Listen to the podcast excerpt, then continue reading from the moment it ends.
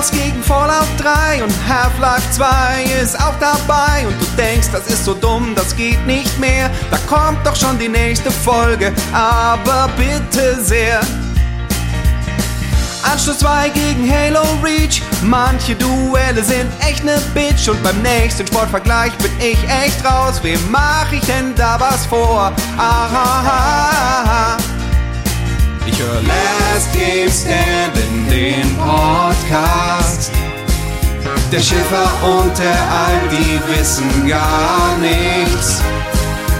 Last Game Standing, bisschen rotzig. Aber ich höre trotzdem jede fucking Folge. Last Game Standing, yeah, yeah, yeah. Alf und Schäfer, yeah, yeah, yeah. Alf und Schäfer. Hallo und herzlich willkommen hier zu Last Game Standing zu einer kleinen Bonusfolge. Wir suchen das beste JRPG für Normies. Und was sich hinter dieser Frage verbirgt, das versuchen wir gleich zu klären.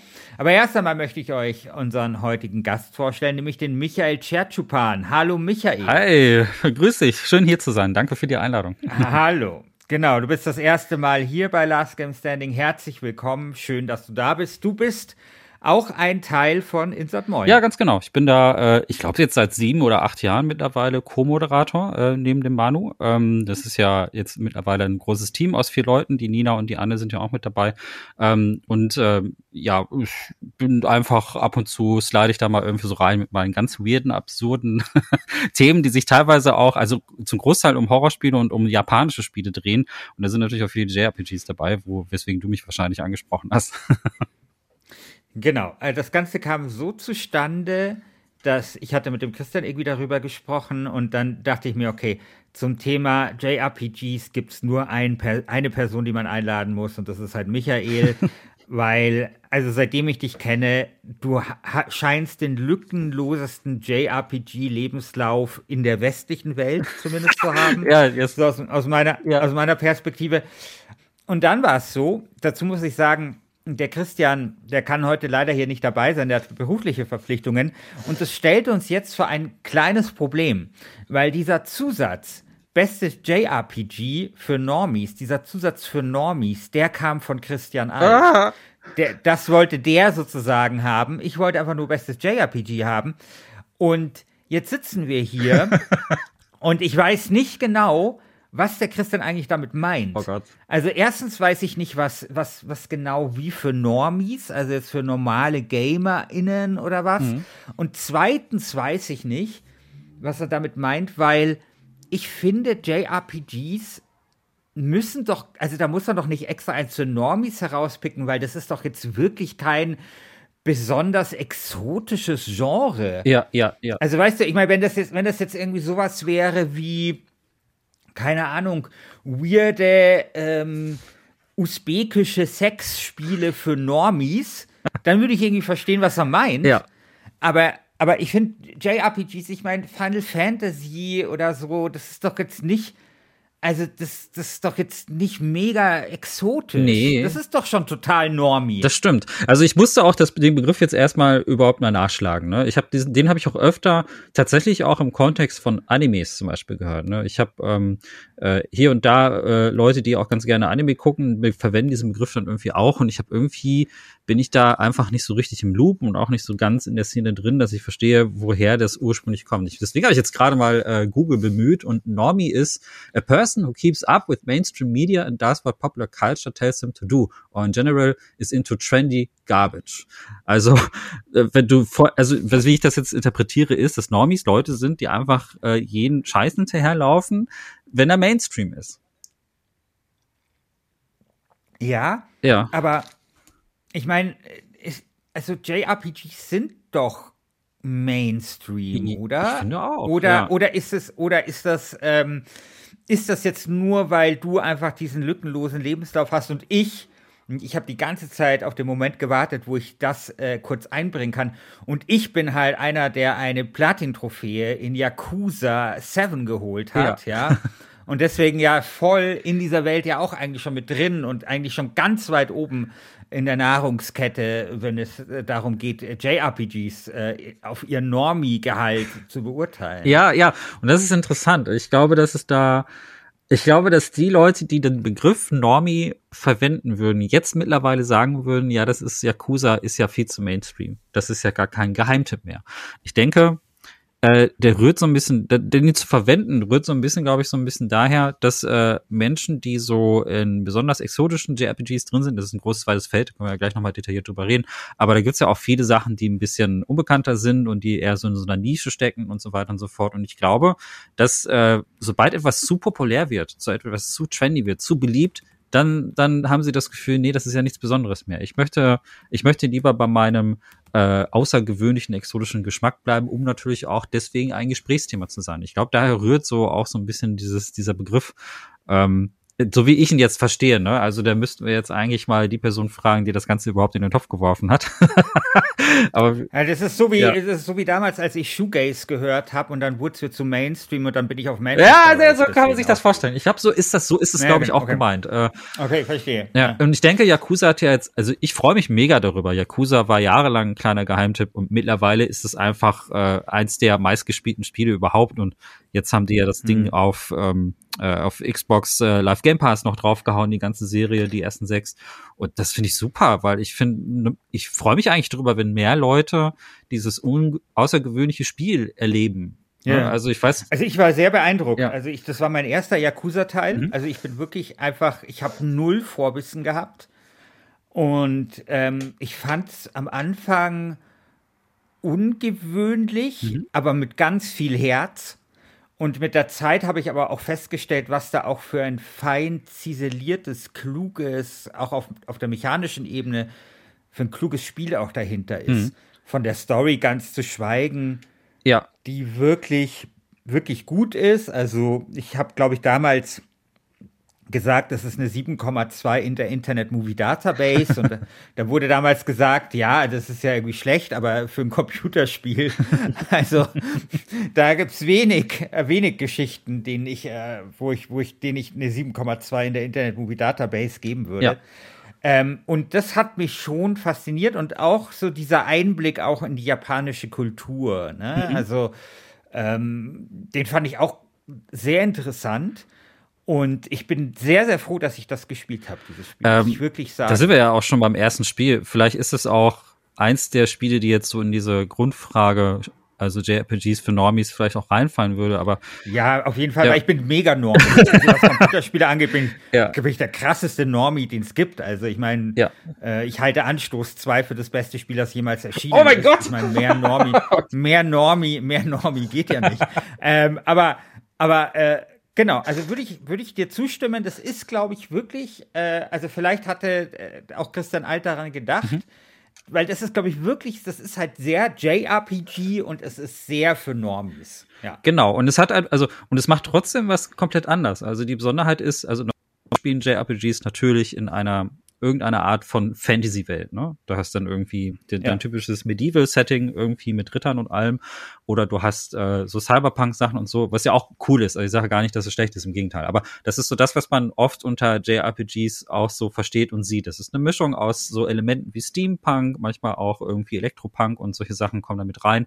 Und trotzdem hast du irgendwie auch große Monster und Drachen und alles und so. Und Yakuza 7 rührt ja eigentlich von der Serie, die, die eigentlich in der Realität ja fußt. Ne? Das ist ja unsere ja. Welt ähm, aus der Sicht ja. eines großen Dragon Quest Fans. Der, der, Twist ist so geil. Also der Hauptcharakter ist so ein mega Fan von Dragon Quest, dass er die Kämpfe, die Straßenprügeleien in seiner Fantasie so interpretiert, wie wir es im Spiel auch sehen.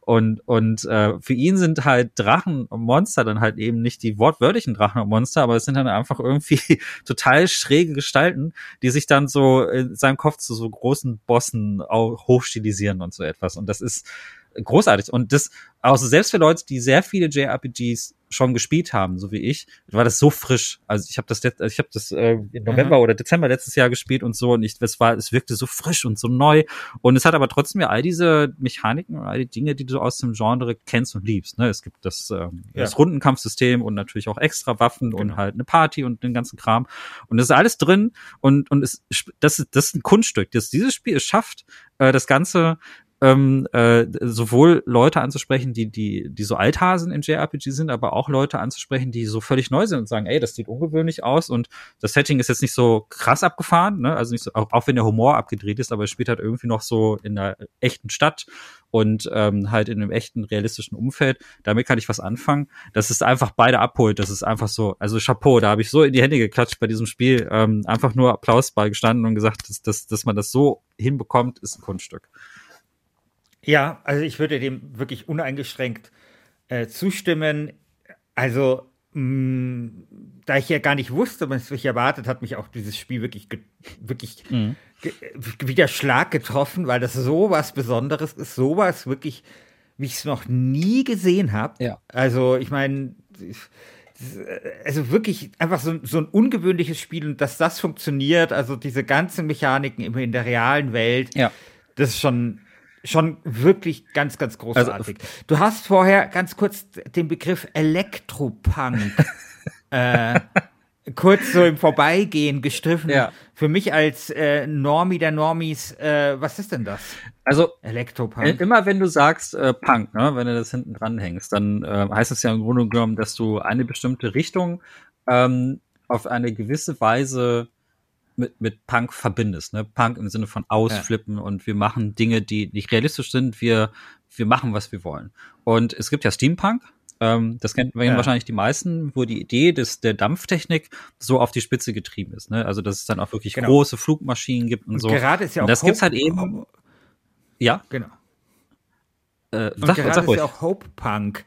Hope ja. Punk. Kennst du Hope Punk? Nee, Hope Punk kenne ich gar nicht. Das Hope Punk ist, ist gerade im Kommen. Ja das sind so, ähm, das sind so Cyberpunk-Geschichten, die aber ah. positiv sind. Also weißt du, in so einer keine Ahnung, die Welt ist äh, die, voller Solar, also Solarpunk gibt's auch, also sozusagen so die, so eine Zukunft, wo alles so schön solargetrieben ist und super super ökologisch und ich glaube Solarpunk, das, falls das nicht stimmt, korrigiert mich bitte im Forum, ja. ist dann wiederum eine Unterkategorie von Hope Punk. Also Hope Punk ist sozusagen eine positive Zukunfts ähm, ist es ja dann nicht eine Utopie. Ja.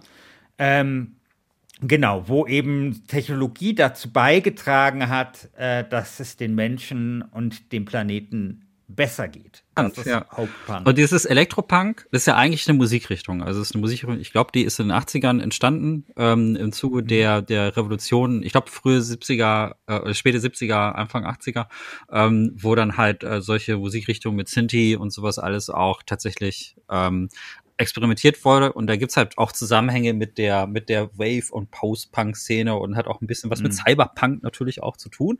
Ähm, aber Elektropunk im Sinne von einer visuellen Gestaltung, also wenn man das wirklich so ins Art-Design eines Spiels irgendwie einbaut, dann, dann denke ich auch eher so an, ach, jetzt kommt ein neues Wort, Tesla-Punk, wo, wo so fette, fette Tesla-Spulen, also die man so kennt, ne, die, wo die größten Blitze drumherum sind, so, wo das auch irgendwie eingebaut ist. Also das, so kann man sich das Also nächste, nächste, nächste LGS-Bonusfolge, best, bester Punk. Bester Punk, weil es ist wirklich, genau. das ist super interessant. Also ich, ich habe das manchmal, ich habe mich nie wirklich gefragt, warum Cyberpunk Cyberpunk heißt. Ne? Ich habe einfach irgendwie, da habe ich lange nicht drüber nachgedacht und dann kam ja letztes Jahr das Spiel und dann haben viele Leute auf YouTube extrem hochwertige Dokumentationen zum äh, Genre Cyberpunk ähm, produziert, die ich mir auch angeguckt habe und da wurde dann auch so der Ursprung von den ganzen erklärt und da ist man dann erstmal so, also wirklich spät in meinem Leben das Lichtlein äh, aufgegangen, ach so, das Punk heißt, dass man das Ganze quasi ne, übertreibt und ähm, im Prinzip kannst du es mit allem mischen. Äh, deswegen äh, Cyberpunk mhm. ist ja so auch einfach diese Idee, dass dieser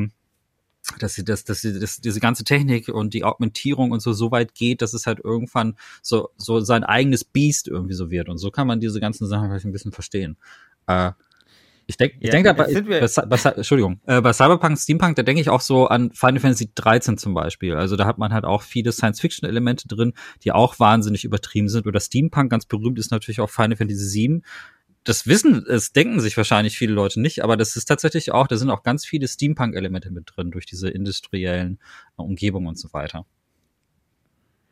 Ja, ich finde, dass die in der Neuauflage, also in dem äh, Remaster, Remake, ähm, aber deutlicher herauskommen mhm. als, oder vielleicht habe ich es damals nicht so ganz äh, be begriffen. Aber ich finde, also bei der Neuauflage fällt einem das sofort ja. auf, wie steampunkig das ist. Also, hm, ja. Was auch geil ist. Also ich finde, äh, Remake habe ich leider ich, jetzt, jetzt sagst du ja, ich bin ja der JRPG-Experte. Ich muss aber dazugeben, dass ähm, ich das Remake noch gar nicht durchgespielt habe. weil ja, das Jahr 2020 das, sehr. Nicht so, weil ich das war, Kampfsystem nicht. Ach so. Ja. aber das, das ist ein Spiel, aber ich habe mich sehr gefreut, dass das PS5-Update jetzt kommt. Das warte ich dann auch so lange. Ähm, und spiele das dann mit dieser neuen Version. Das Jahr 2020 war sehr hart zu meinem Zeitbudget äh, was Spiele betraf, ist, ist das leider hinten runtergefallen. Aber was ich gesehen habe, ähm, meine Partnerin hat das gespielt, auf dem Beamer auch, ähm, fett äh, groß aufgezogen. Ich glaube, die Größe sind 120 Zoll oder so. Und das sah einfach gut aus. Ja, das sah ja, so ja, gut aus, ja. Es sieht, das sieht mega gut aus, das Spiel, aber mein Gott, das Kampfsystem ist einfach nicht so meins, aber ähm, vielleicht, also vielleicht bin ich einfach zu, bin ich einfach unmusikalisch. Mhm für das Spiel. Also das, vielleicht fehlt mir da einfach so irgendein Sinn dafür, aber mein Gott, aber trotzdem, ähm, würdest du denn, ja gut, würdest du denn Final Fantasy VII als äh, nominieren als bestes JRPG für Normies? Ja. Äh, ich glaube, das ist so eine, das ist so, ein, so eine Pflichtnominierung. Ne? Es gibt ja manchmal so mhm. bei so Preisverleihungen einfach so Titel, wo du sagst, äh, die müssen irgendwie aus Prinzip da drauf. Ich will nicht sagen, dass es jetzt, also mir persönlich, von dem, was ich bisher gespielt habe, also im Gegensatz zu äh, Yakuza, äh, Yaku, äh, Final Fantasy habe ich halt nicht durchgespielt und Yakuza 7 habe ich durchgespielt. So, das muss man da auch noch dazu sagen. Ich habe nicht das ganze Spiel von. Final Fantasy gesehen wo gemerkt hat, dass wahrscheinlich niemand, weil das Spiel ist ja auch noch nicht fertig. Aber diese, die Sachen, also von dem, was ich aber gesehen habe, ist ähm, das halt einfach sehr zugänglich. Ich glaube, Zugänglichkeit spielt bei sowas, bei so einer Frage für Normies auch einfach eine große Rolle. Denn ähm, JRPGs können, und wir kennen es ja auch vom westlichen Rollenspielen, so wie Gothic oder so, oder äh, vielen, vielen anderen Sachen. Es gab jetzt auch das ähm, Disco Elysium zum Beispiel, das rausgekommen ist und so, auch ein mhm. fantastisches mhm. Spiel. Ähm, diese Spiele können aber mitunter sehr komplexe Systeme haben. Und es gibt äh, hm. sehr viele japanische Rollenspieler, ähm, die, die auch, die ich auch feiert, die sind auch sehr gut, die aber so komplexe Systeme haben, dass du auch einfach sehr lange brauchst, um dich reinzuarbeiten. Also ein berühmtes Beispiel, eins meiner Lieblingsspiele ist Resonance of Fate. Das kam damals auf der PS3 raus und da gab es jetzt eine Neuauflage für PS4. Und es hat ein Kampfsystem, so mit Schusswaffen und alles irgendwie auch so halbwegs rundenbasiert und äh, sehr kompliziert mit verschiedenen Charakterklassen und so. Und bis man da durchgestiegen hat, steht man viele Tode und das ist relativ frustrierend. Und Final Fantasy macht das halt, hat einen anderen Ansatz. Final Fantasy sagt so, ja, klar wollen wir den Spieler auch herausfordern, ähm, aber es geht hier viel mehr um dieses Erlebnis, ne, um dieses Abenteuererlebnis. Wir, wir, nehmen die Leute mit auf eine Reise, wir stehen die Charaktere sehr, sehr stark in den Vordergrund und so. Hier ähm, ist also eher zweitrangig, ob wir jetzt tatsächlich äh, komplexe Systeme einbauen. Hier wir wollen eher eine Zugänglichkeit schaffen, weil das eben halt auch ein Titel ist, auch aus wirtschaftlicher Sicht, der einfach von sehr vielen Leuten gespielt werden soll und auch von vielen Leuten verstanden werden soll. Und ich glaube, deshalb haben sie sich für dieses Kampfsystem da entschieden, für das Echtzeitkampfsystem, ich würde das der Zugänglichkeit zuwerten. Ich finde Yakuza 7 tatsächlich komplizierter als äh, Final Fantasy 7. Weil man, ja, ja, ist es auch. Ja, weil man ja wirklich, ja, ja. da muss man ja durch die ganzen Klassen und so durchsteigen erstmal und ja. Ja, ja, genau. Und äh, du, du kannst, äh, genau, also diese ganzen Klassen und wie du dann deine Party halt zusammensetzt mhm. und so, das ist, und du hast halt quasi ein Stufensystem und du hast halt noch ein Rangsystem bei den Klassen, ne? Also es ist dann auch nochmal so ein, so ein Ding. Ähm, du hast, ich glaube, wenn wir über, also du hast jetzt Reson Resonance of Fate erwähnt ja. und da sind wir, glaube ich, auf so einem Gleis, wo ich sowieso noch mal kurz hin wollte, weil du hast vorher gesagt, ähm, es gibt ein großes, weites Feld an eben JRPGs, die, äh, ich weiß nicht mehr genau, wie deine Formulierung war, aber halt so ein bisschen abseitig sind. Mhm. Oder eben so auf, auf ihre Art besonders, die man vielleicht hier nicht äh, im Westen überhaupt gar nicht kennt. Ähm, magst du mal dieses weite Feld ein bisschen für uns ausleuchten? Also eins, ähm, was ich auch empfehlen würde für Leute, die da ein bisschen tiefer einsteigen würden und die auch tatsächlich Zeit haben, sich mal mehrere Wochen mit der Serie zu befassen, ist die Trades of Cold Steel Serie. Da gibt es mittlerweile vier Teile. Und das sind wiederum, ist ein Ableger, also diese vier Teile, diese Saga ist wiederum Ableger eines viel größeren Universums. Aber man kann das für sich. Wie, wie heißt das? Resonant, äh, Resonant, äh, Trades of Cold Steel heißt das. Ah, okay. Ähm, das hat Mhm. damals auf der PS3 angefangen. Ähm, und dann haben die dann, ähm, das ist von Niham äh, Falcom das Spiel, die haben zum Beispiel auch die Yeast-Serie gemacht. Und ähm, die, äh, das ist eine sehr interessante Serie, die äh, so ein bisschen unter, naja, unter ferner Liefen gelaufen ist, weil sie nicht das große Budget hat wie ähm, andere Mhm. Titel. Ähm, also es sieht halt aus wie ein altes Spiel. Also du, packst, du kaufst jetzt das aktuelle, ähm, den dritten Teil und äh, oder den vierten und das sind halt, die sehen halt aus wie, als wäre das ein Spiel, das wäre auf der PlayStation 2 rausgekommen, bloß in HD-Grafik. Ne? Ist also nicht, gar nicht zu vergleichen mit Final Fantasy VII, was die Charaktermodelle und die Grafiken und sowas alles drumherum geht. Und ähm, das Mhm. ist so das Erste, wo viele dann auch sagen, ah, okay, äh, nee.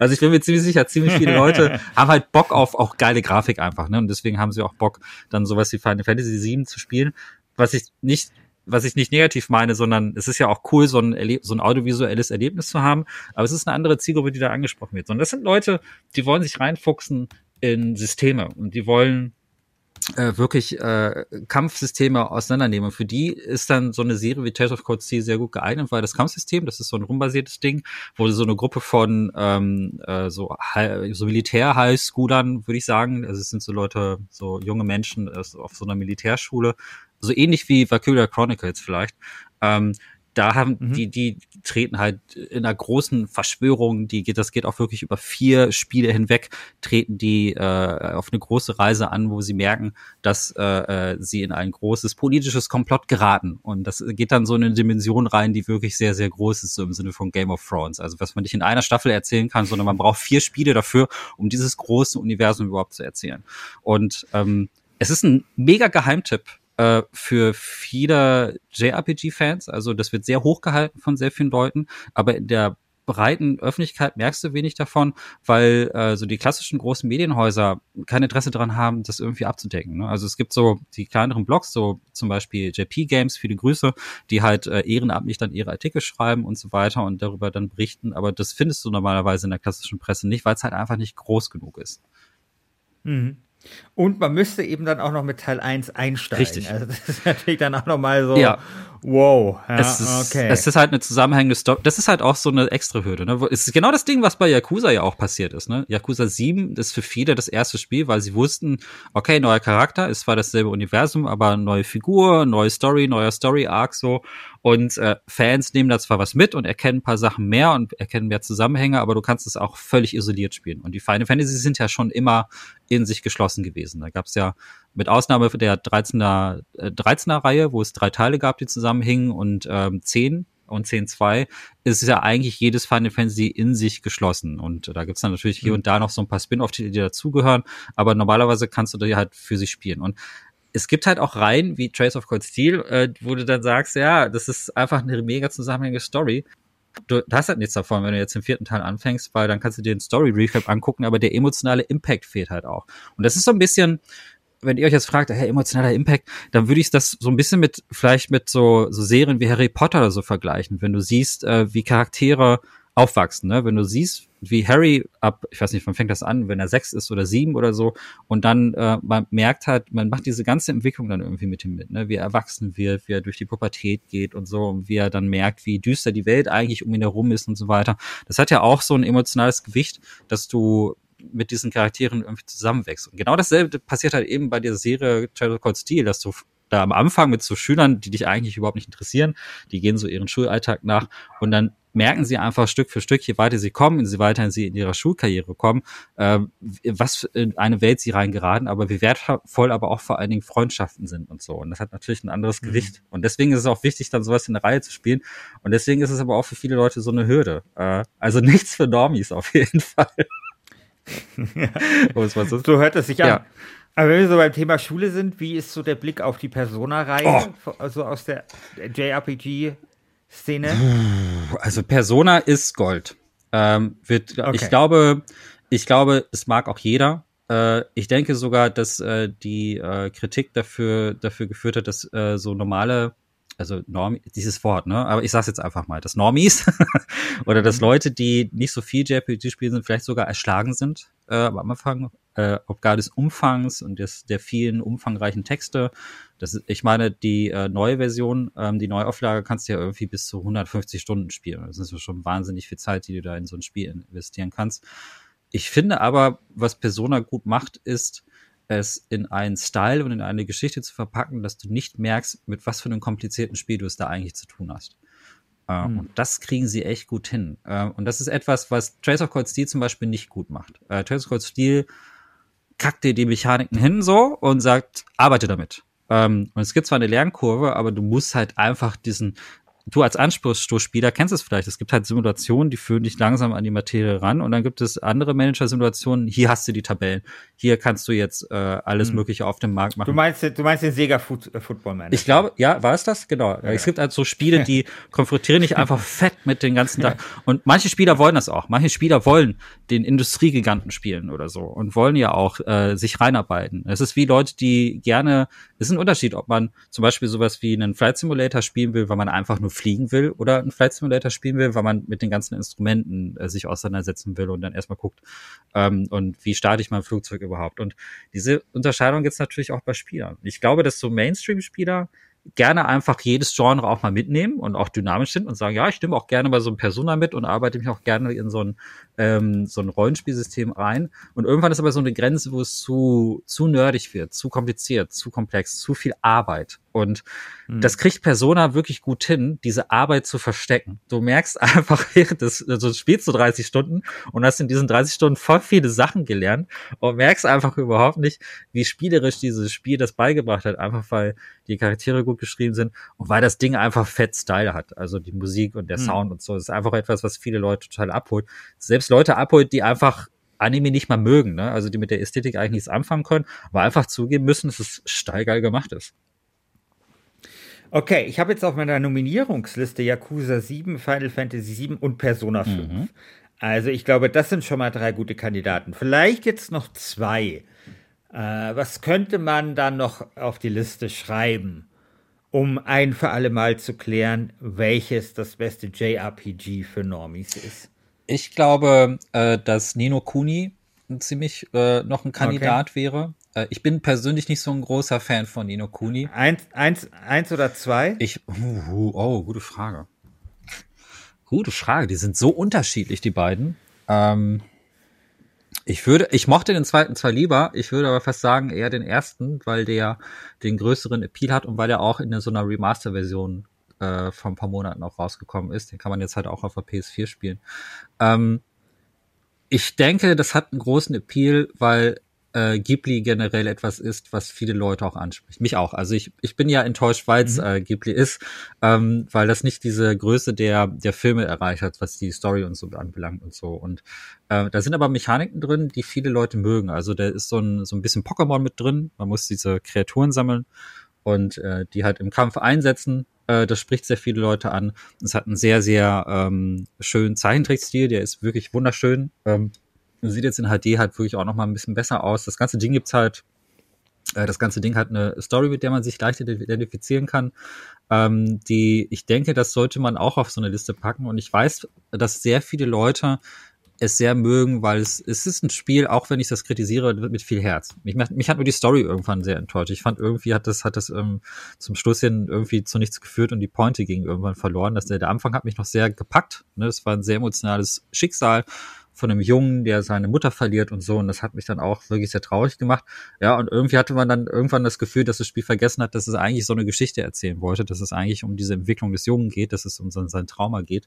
Und irgendwann ging es dann nur noch um Fantasy-Kreaturen. Das hat mir dann nicht mehr so gut gefallen.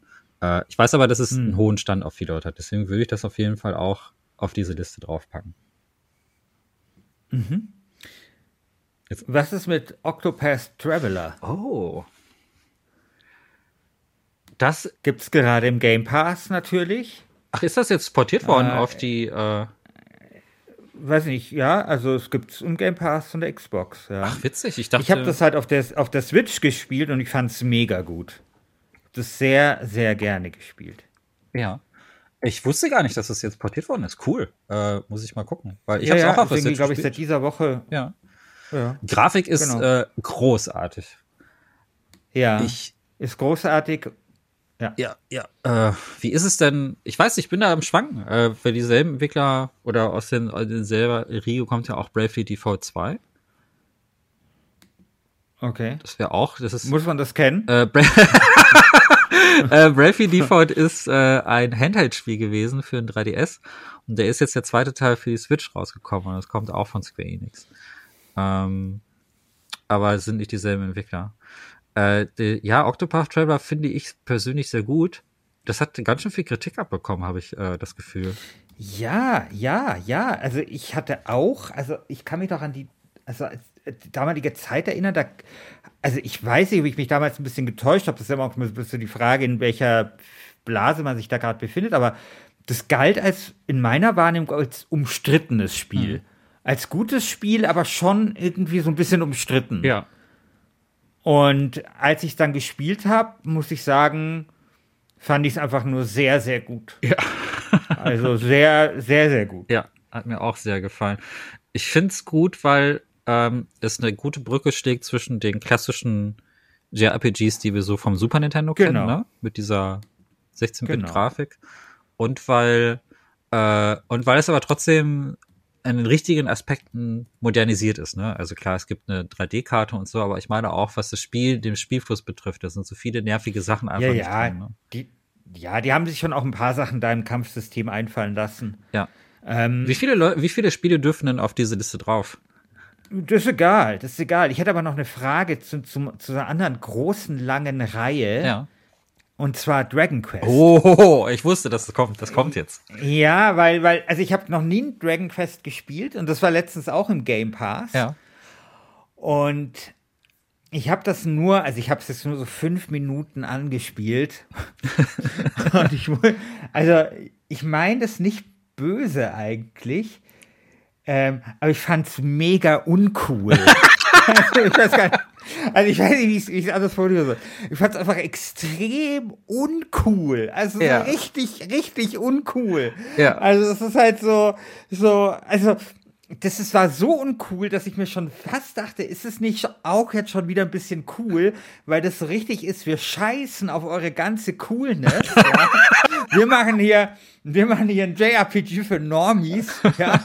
Und das ist jetzt halt hier einfach mal das süße Bauerndorf und äh, das ist jetzt irgendwie so, die, die, die, das Mädchen steht dabei, wenn du irgendwie gegen drei so grüne, grüne Glitchbälle kämpfst im ersten Kampf und so. Also das ist so, das, das wirkt so aus der Zeit gefallen und so. Und ich, ich war mir nicht ganz sicher, ob das, also ist das eine, ist das eine Serienkonvention, die dort quasi eingehalten wird, so wie bei, wie bei Mario, oder, oder ist das so ein Spiel, das quasi, also der, der See ist sehr tief vielleicht, ja, und das wirkt nur so am Anfang, aber später, keine Ahnung, wird's dann, gibt's, tun sich dann unglaubliche erzählerische und psychische Abgründe auf in der, in der Charakterentwicklung oder so. Also war ich mir nicht sicher nach diesen fünf Minuten. Also, ja, Dragon Quest ist so eine Serie. Ich weiß genau, was du meinst, ne? Ich weiß genau, es ist sehr, sehr altmodisch und auch was die Rollenbilder betrifft, ist es sehr altmodisch. Es ist, ähm, und ich denke, das spricht aber auch genau diese Leute an. Das ist ein altmodisches Spiel in einem, in einem neuen Technikgewand. Ich würde nicht, Okay. ich finde es nicht schlecht. Also ich finde, äh, wenn man weiß, worauf man sich da einlässt, dann kann man äh, mit Dragon Quest viel Spaß haben, weil es durchaus, äh, es wird auch besser, von der Story tatsächlich besser. Ähm, später kommen ganz interessante Figuren, ähm, die ich auch mochte. Und äh, es hat auch wirklich gute Story-Momente, aber nicht auf einem Level von einem, ich weiß nicht, Yakuza oder so. Auf gar keinen Fall. Mhm. Äh, nicht mal in einem Ansatz. Also, äh, weil das Spiel kriegt halt auch, also Yakuza ist natürlich jetzt auch ein besonderer Fall, weil es ja wirklich auch sehr viele Stimmungen des Lebens sehr gut in eine Geschichte reinpacken kann. Da liegt ja wirklich Freude und Leid sehr nah beieinander. Ähm, das kriegt auch keine Serie so gut hin. Es ist ähm, aber bei, äh, bei Dragon Quest ist es halt wirklich so, dass die, ähm, das ist wirklich sehr, sehr altmodisch. Ne? Das ist so, als würdest du irgendwie so einen alten Fantasy-Roman entstauben, den du irgendwie auf dem auf, auf dem Dachbogen gefunden hast und dann sagen so, ja, das, äh, das, das werde ich jetzt jetzt irgendwie umschreiben in ein äh, digitalisieren in irgendeiner Form, einfach irgendwie erneuern. Also im Herzen ist es halt immer noch dieses oldschoolige Spiel und es wenn du das nicht magst, ähm, ich glaube auch nicht, dass das Spiel dann am Ende überzeugen wird. Ähm, denn es hat nämlich auch ein sehr oldschooliges äh, Dungeon-Design und eine sehr strikte Trennung zwischen Dungeon und Oberwelt und äh, solche Sachen ähm, und, und akzentuiert das auch sehr viel stärker als, äh, als andere Spieler. Ähm, und ich muss auch dazu sagen, äh, dieser Akira Yoyaka äh, Zeichenstil, ne, mit diesen großen Augen, der Typ, der Dragon Ball gemacht hat. Mhm.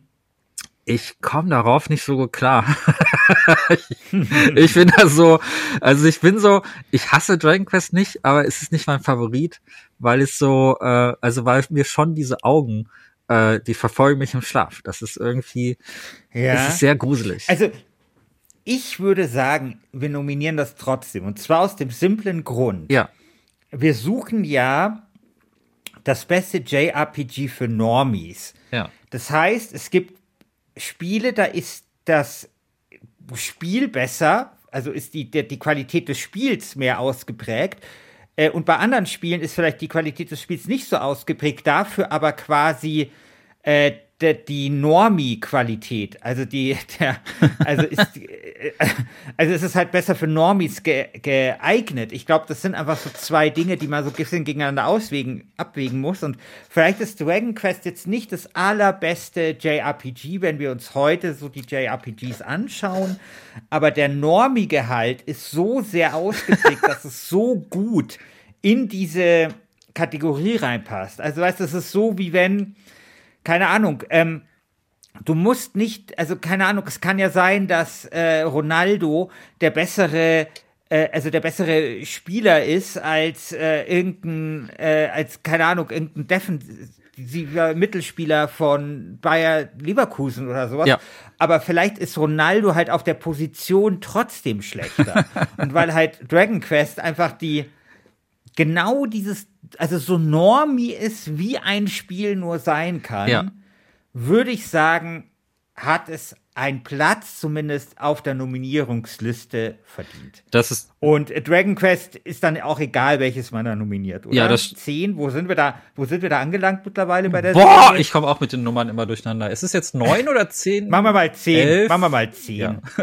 ich glaube, äh, aber 10. Vorsicht, ein Teil davon war nur online. Ich glaube, ich glaube sogar fast war fast ah, okay. Ja, dann dann dann checke ich das jetzt mal bei Wikipedia während du vielleicht eine weitere Nominierung vorstellst. Ja, ich würde gerne ein Spiel vorstellen, das jetzt eher Geheimtipp-Charakter hat, aber ich glaube, das ist für Normies, äh, dieses Wort, ne? Also für Leute, ich sag mal, ich formuliere es jetzt mal ein bisschen um. Also ich, äh, für Leute, die nicht so viele Rollenspiele spielen, aber trotzdem interessant sein kann. Und zwar, also wir haben vorhin gesagt, dass äh, Yakuza so hervorsticht, weil es eine etwas ungewöhnliche Geschichte hat und weil es halt äh, jetzt, jetzt auch nicht um das, ne, um das Ende der Welt geht, sondern um die persönliche Reise des, des, des, des Helden, ne? die typische Heldenreise. Ähm, und äh, die Sache ist, dass die, äh, da gibt's eine andere Spielserie, die jetzt zwar nicht in unserer Welt spielt, also in unserer Realität, in der, in, in der Neuzeit, sondern äh, das auch in Fantasy spielt und das aber auch seit Jahren einfach eine treue Fangemeinde hat. Und das ist die Atelier-Serie. Ähm, äh, da ist jetzt letztens Atelier Riser rausgekommen, Riser 2. Und das Konzept von diesen Spielen ist, dass du da immer eine Alchemistin spielst, die äh, versucht, irgendwie ihre Ausbildung abzuschließen hm. oder irgendwie so Sachen zu machen. Hm. Und um mehr geht's nicht es geht nicht um es geht nicht um den Untergang der Welt und es geht auch nicht darum irgendwie keine Ahnung äh, jemanden zu rächen und äh, es geht auch nicht darum einen, einen Mordkomplott aufzulösen und so und da ist jetzt auch nicht irgendwie kosmischer Horror also drin und so ist man, man spielt eine Alchemistin also in etwa so wie äh, die berühmte Frieda ja. Alchemistin in in Skyrim, also kleiner Insider hier in der Community, wir hatten besten, besten NPC und ich habe irgend, irgendeine Alchemistin aus Skyrim nominiert, die hieß Frieda. Ja. Also es ist quasi die, die Frieda der JRPGs, die man da spielt. Ich kenne Frieda jetzt nicht, ich vermute aber mal, dass es, das ist, ja, es ist, das ist ein Schreck, sie haben, das sind Personen, die ein schrecklich normales Leben führen, in einem, mit einem, äh, die auch selber sehr normal sind. Also die wirklich, das mhm. sind äh, ähm, alltägliche Charaktere. Und ähm, das Tolle ist halt eben, dass es immer darum geht, dass diese, das geht halt immer sehr stark um das Thema Selbstbestimmung. Ne? Die wollen halt irgendwie aus diesem Trott raus und sagen, ich will irgendwas mit meinem Leben machen. Ich fange jetzt diese Alchemistenausbildung an. Und äh, die Abenteuer, in die sie dann reingeraten, sind dann zwar schon kleine Abenteuer, dass sie dann mal Ruinen erforschen und auch gegen Monster kämpfen und so etwas und so. Aber es ist nicht dieser Big Scale. Es ist nicht dieser so, wow, mhm. Final Fantasy, überall Explosionen und hier ist die Armee und da gibt's dann irgendwie einen Riesenkrieg und so. Und äh, es ist auch jetzt nicht, es geht nicht um Terroranschläge oder sowas. Das ist alles sehr gechillt und alles sehr, sehr entspannt. Und ähm, die Serie hat einen ganz grundsätzlichen, sehr, sehr starken positiven Vibe der äh, von Spielern sehr geschätzt wird. Das ist so das perfekte Spiel, wenn du einen echt langen Tag hattest und du sagst, so jetzt würde ich gerne was zocken, aber es muss jetzt nicht sein, was mich äh, beballert mit audiovisuellen Eindrücken. Es muss jetzt nicht die Michael Bay Action sein. Dann kann ich, dann kommen die Leute oft gerne zu der Atelier zurück, weil das Spiel einfach so ein Gameplay Loop hat, der, wo du, ne, du gehst raus, äh, sammelst deine äh, Sachen in der Wildnis, du musst halt so äh, Ressourcen einsammeln, dann kannst, gehst du zurück in dein Atelier und craftest dann dort neue Sachen. Es hat so ein Crafting-System und du kannst dann immer weiter optimieren und Sachen immer besser machen und so. Du musst jetzt aber auch nicht unbedingt was machen, sondern äh, es werden so ein paar sehr niedrige Ziele gesetzt, um das Spiel halt durchzuspielen und du kannst aber dann äh, gucken, wenn ich das pack, dann irgendwie weiter in diese Systeme einzusteigen. Das Spiel stresst dich nicht. Also das Spiel hat nicht die, so einen mhm. Zeitdruck. Ähm, die neueren wo ja, bemerken. Cool. Es gibt eine, es gibt irgendwo in der Mitte auf der PlayStation 3, da müsst ihr dann aufpassen. Ich glaube, das ist die Dusk-Serie. Ähm, die genauen Namen habe ich jetzt gerade nicht im Kopf. Das waren die einzige mit einem Zeitlimit, aber bei Riser zum Beispiel, dem aktuellen, das jetzt äh, Anfang des Jahres rausgekommen ist, hast du diesen Zeitdruck nicht. Und viele Leute wissen, dass diese Serie existiert, weil sie taucht ja auch immer wieder auf. Das hat jetzt mittlerweile gibt's da, weiß ich nicht, über 20 Teile oder so. Die sind halt schon lange dabei. Ach, das ist richtig umfangreich. Ähm, man kann die aber, man kann die aber spielen, ohne dass man die Vorgänger kennt. Ne? Also es ist so ähnlich wie bei Final Fantasy, dass es irgendwie in sich geschlossene Geschichten sind. Und ihr könnt sogar den zweiten Teil, also Atelier Riser 2, auch einfach anfangen, ohne jetzt den, die Vorgeschichte des ersten zu kennen, weil am Anfang gibt's einen Story-Recap und so webbewegend ist das jetzt Ganze jetzt auch nicht. Das Ding ist halt nur, ich glaube, die Attraktivität fürs Mainstream-Publikum ist nicht so hoch, weil so ähnlich wie bei Trace of Cold Steel, es ist halt einfach keine High-Budget-Produktion. Ne? Es sieht nett aus, aber ja. sieht nicht grafisch spektakulär aus mit super Top-Ding. Ja, aber es ist voll okay. Also. Aber ich finde es, also die wichtigen Sachen, für mich persönlich, ich habe das total genossen, das Riser 2. Das war jetzt gerade in dieser Pandemie-Scheiße genau das Richtige. So ein positives Ding mit einer fröhlichen Protagonistin, die halt auch oft lächelt und die trifft Freunde, die sie, die halt auch sich übers Le die einfach Lebensfreude ausstrahlen, ne? Und die einfach irgendwie, da sind halt, da, ist, da hast du nicht so viele da gibt's kaum depressive Gedanken überhaupt in diesem Spiel und das tut wirklich gut. Das ist, war wirklich Kopfurlaub für mich, das zu spielen. Mhm. Würde ich gerne nominieren als Geheimtipp. Schöne, ja, schön. Also das ist äh, tatsächlich ein Spiel. Ähm, ich habe jetzt parallel auch ein bisschen gegoogelt, hat exzellente Wertungen bekommen. Mhm ist für Steam, glaube ich, erschienen und also für PC und PlayStation. Gibt's für alles. Ähm, Switch-Version genau, muss man also ein bisschen, auch, muss man ein bisschen genau. vorwarnen. Ich, die läuft nicht so gut, ähm, die Switch-Version. Ich habe es aber auf der PS4 Schrägstrich PS5 gespielt. Da gibt's mhm. auch so einen PS5-Port, den man umsonst bekommt, wenn man die PS4-Version kauft. Müsst ihr gucken. Also dann taucht so ein Symbol in dem äh, Menü da auf. Äh, ähm, der startet automatisch die PS4-Version, aber wenn man genau guckt in diesem Game Hub, dann gibt's so ein Icon, da kann man draufklicken, dann kriegt man auch die PS5-Version. Sieht jetzt nicht so viel besser aus, aber die Ladezeiten sind halt quasi weg und das ganze Kantenschimmer verschwindet. Und ich find's, ich fand's richtig gut. Ähm, hm, du hast, cool. also, ne, es ist, gut, es ist nicht dieses cinematische Erlebnis. Das muss man nochmal betonen. Es ist nicht Final Fantasy VII, wo du am Ende irgendwie im Kopf hast, wow, da ist die Plattform runtergekommen oder es ist eine Explosion gewesen und Wahnsinn, was mit den Charakteren alles passiert und es ist auch nicht State-of-the-Art-Grafik. Das muss aber gar nicht sein. Und äh, ich glaube, dass es sehr viel, für sehr viele Leute überrascht sein werden, wie lange sie da äh, spielen werden. Wenn man die erste Einstiegshürde hat, dass man merkt, okay, es ist nicht High Budget und es fühlt sich jetzt auch nicht so geschliffen an wie andere Spiele, man kommt mit der Zeit rein und es hat äh, nicht umsonst so gute, so viele Fans bekommen. Mhm. Ja. Ich, ich hätte noch eine Frage ja. zu, ich glaube, es ist eine sehr, und jetzt wird es leider sehr gefährlich, weil okay. ich, weiß we, ich weiß weder den Namen des Spiels, ja. noch weiß ich, ob es überhaupt ein JRPG ist. Ja. Äh, ich, ich glaube aber, es ist eins, zumindest äh, wirkt es äh, vom Art-Design so. Und den Namen weiß ich nicht. Ich weiß aber, dass, dass der Name quasi ist eine Zahl. Und zwar sowas wie 14 Hm. oder 17 oder sowas. Also kein Teil, sondern die Serie heißt so. Du weißt nicht zufällig, was ich meinen könnte. Äh, es gibt äh, für PSP ein Spiel von Liam Falcon, das heißt 2. Ähm, das wurde aber nie übersetzt. Nee, nee, Das nee, es ist. Meinst du nicht, ne? Warte mal, ich glaube, es wurde, es wurde auch letztens in so einem. Hier bei Last Game, das schneide ich dann raus, aber wurde, glaube ich, auch letztens hier bei Last Game Standing erwähnt auch. Meinst du Yeez vielleicht? Äh, YS. Ja, das kann sein. Ah! Ja, genau, YS. Ja. Oh Gott, das ist gar keine Zahl. Nee, nee, nee. Oh Gott. Nein, aber das, Ich habe das immer, ich habe das immer für irgendwie, weil ich das immer nur so, äh, so, ähm, äh, äh, nur, nur so kurz äh, so aus den Augenwinkeln gesehen habe, dachte ich immer, das ist irgendwie eine, eine römische Zahl und dann ist irgendwie, ach nee, das ist so völliger Unsinn. nein, das heißt. Je, ich weiß gar nicht, wie man es genau ausspricht. Yeez, Wise, äh, keine Ahnung, äh, tue ich mir auch immer schwer. Exzellent. Äh, hätte ich jetzt eh zum Schluss, wenn wir vielleicht über ein paar Geheimtipps gesprochen Okay. hätten, eh angesprochen. Yeez ist super. Ähm, ich habe mich eine Zeit lang mit dem Entwickler beschäftigt. Es gibt einen japanischen Entwickler, ein Traditionsunternehmen, die heißen äh, Nihon Falcom. Äh, Falcom wird's einfach geschrieben. Und die sind schon seit den, ich glaube, frühe 80er oder spä äh, frühe 90 nee, spä späte 80er, frühe 90er, so dieser Bereich. Ne? Also die machen schon seit Ewigkeiten Spiele. Und die halten sich, weil sie immer genau wissen, was ihr Publikum ist und wie sie die, die Skala halt halten. Ne? Deswegen auch hier reden wir jetzt von der nicht High Budget ist, ne? Das ist so ein Mid-Budget-Segment. Mit, ähm, ich sage das immer so, als äh, weil wir, wir hier dieses äh, Normies-Ding haben, das ist eigentlich so etwas, was mich persönlich überhaupt gar nicht schert, ob das jetzt eine große Produktion ist oder so oder nicht. Aber weil wir diese Einstiegsfrage haben, wollte ich das an dieser Stelle nochmal erwähnen.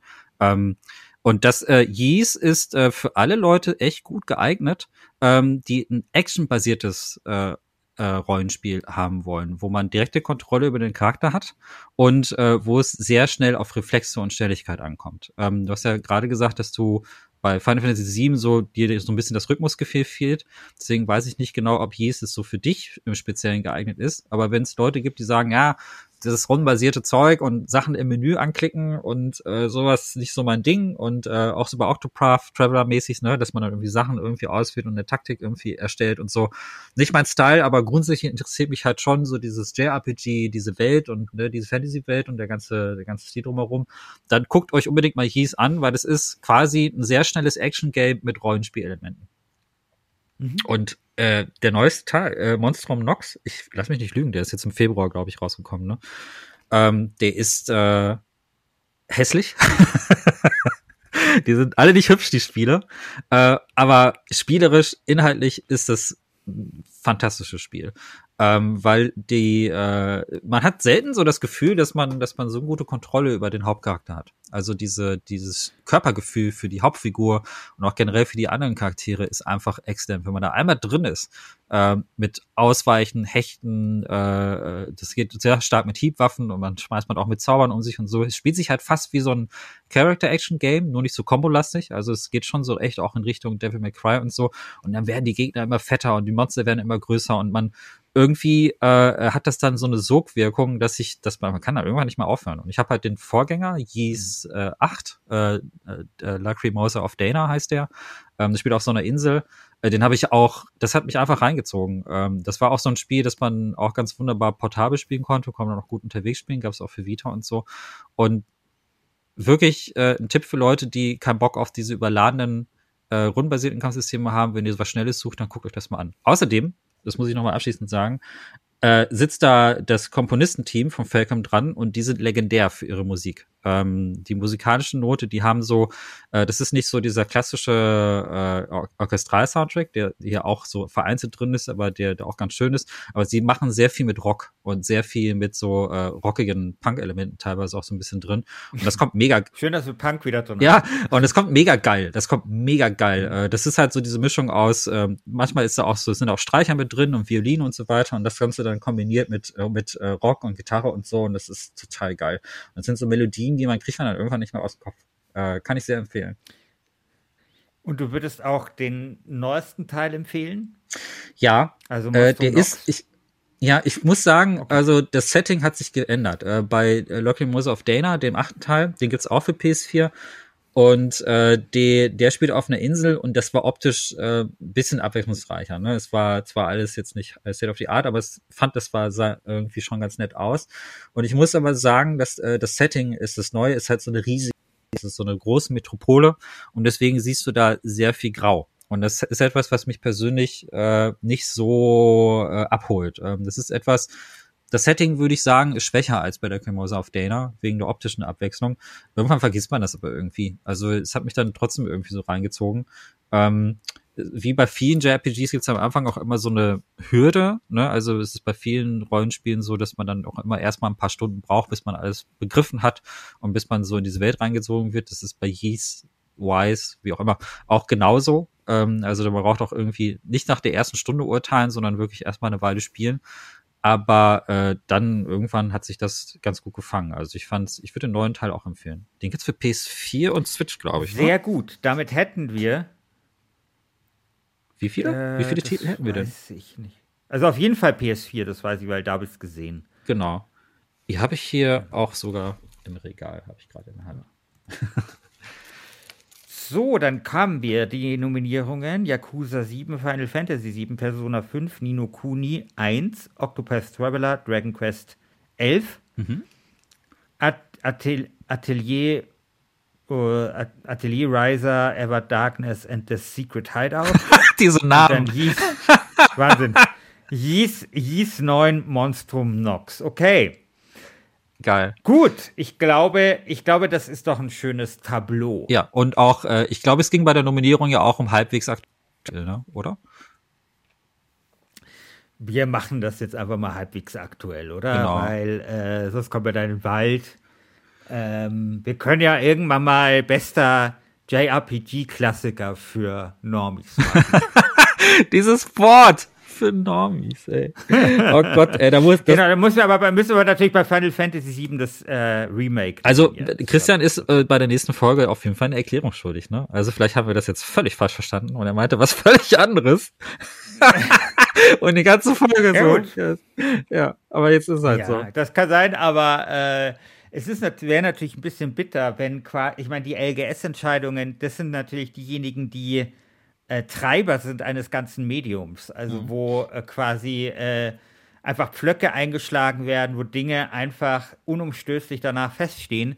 Es wäre natürlich sehr schlecht, wenn da aufgrund einer ähm, eines Missverständnisses ein Webfehler quasi in, in diese Kultur eingewebt würde, weil äh, weil plötzlich, äh, plötzlich äh, etwas als bestes äh, JRPG für Normies gilt, obwohl das überhaupt nicht für Normies ist, weil wir nicht verstanden haben, was ein Normie ist. Aber, ja, das wäre geil.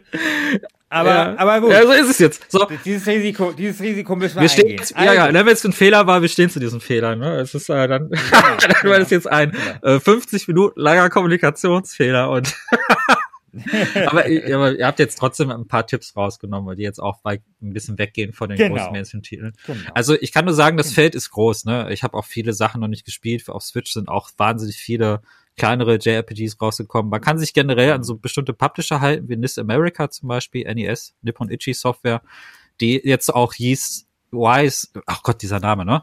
Wie auch immer man das ausspricht, äh, dass die auch das rausgebracht haben. Die haben auch viel im Portfolio, was auch interessant ist. Das ist halt, ähm, also es gibt halt zwei Genres, mit denen ich mich sehr gut auskenne. Das ist Horror und JRPG ähm, und vielleicht noch Arcade Racer.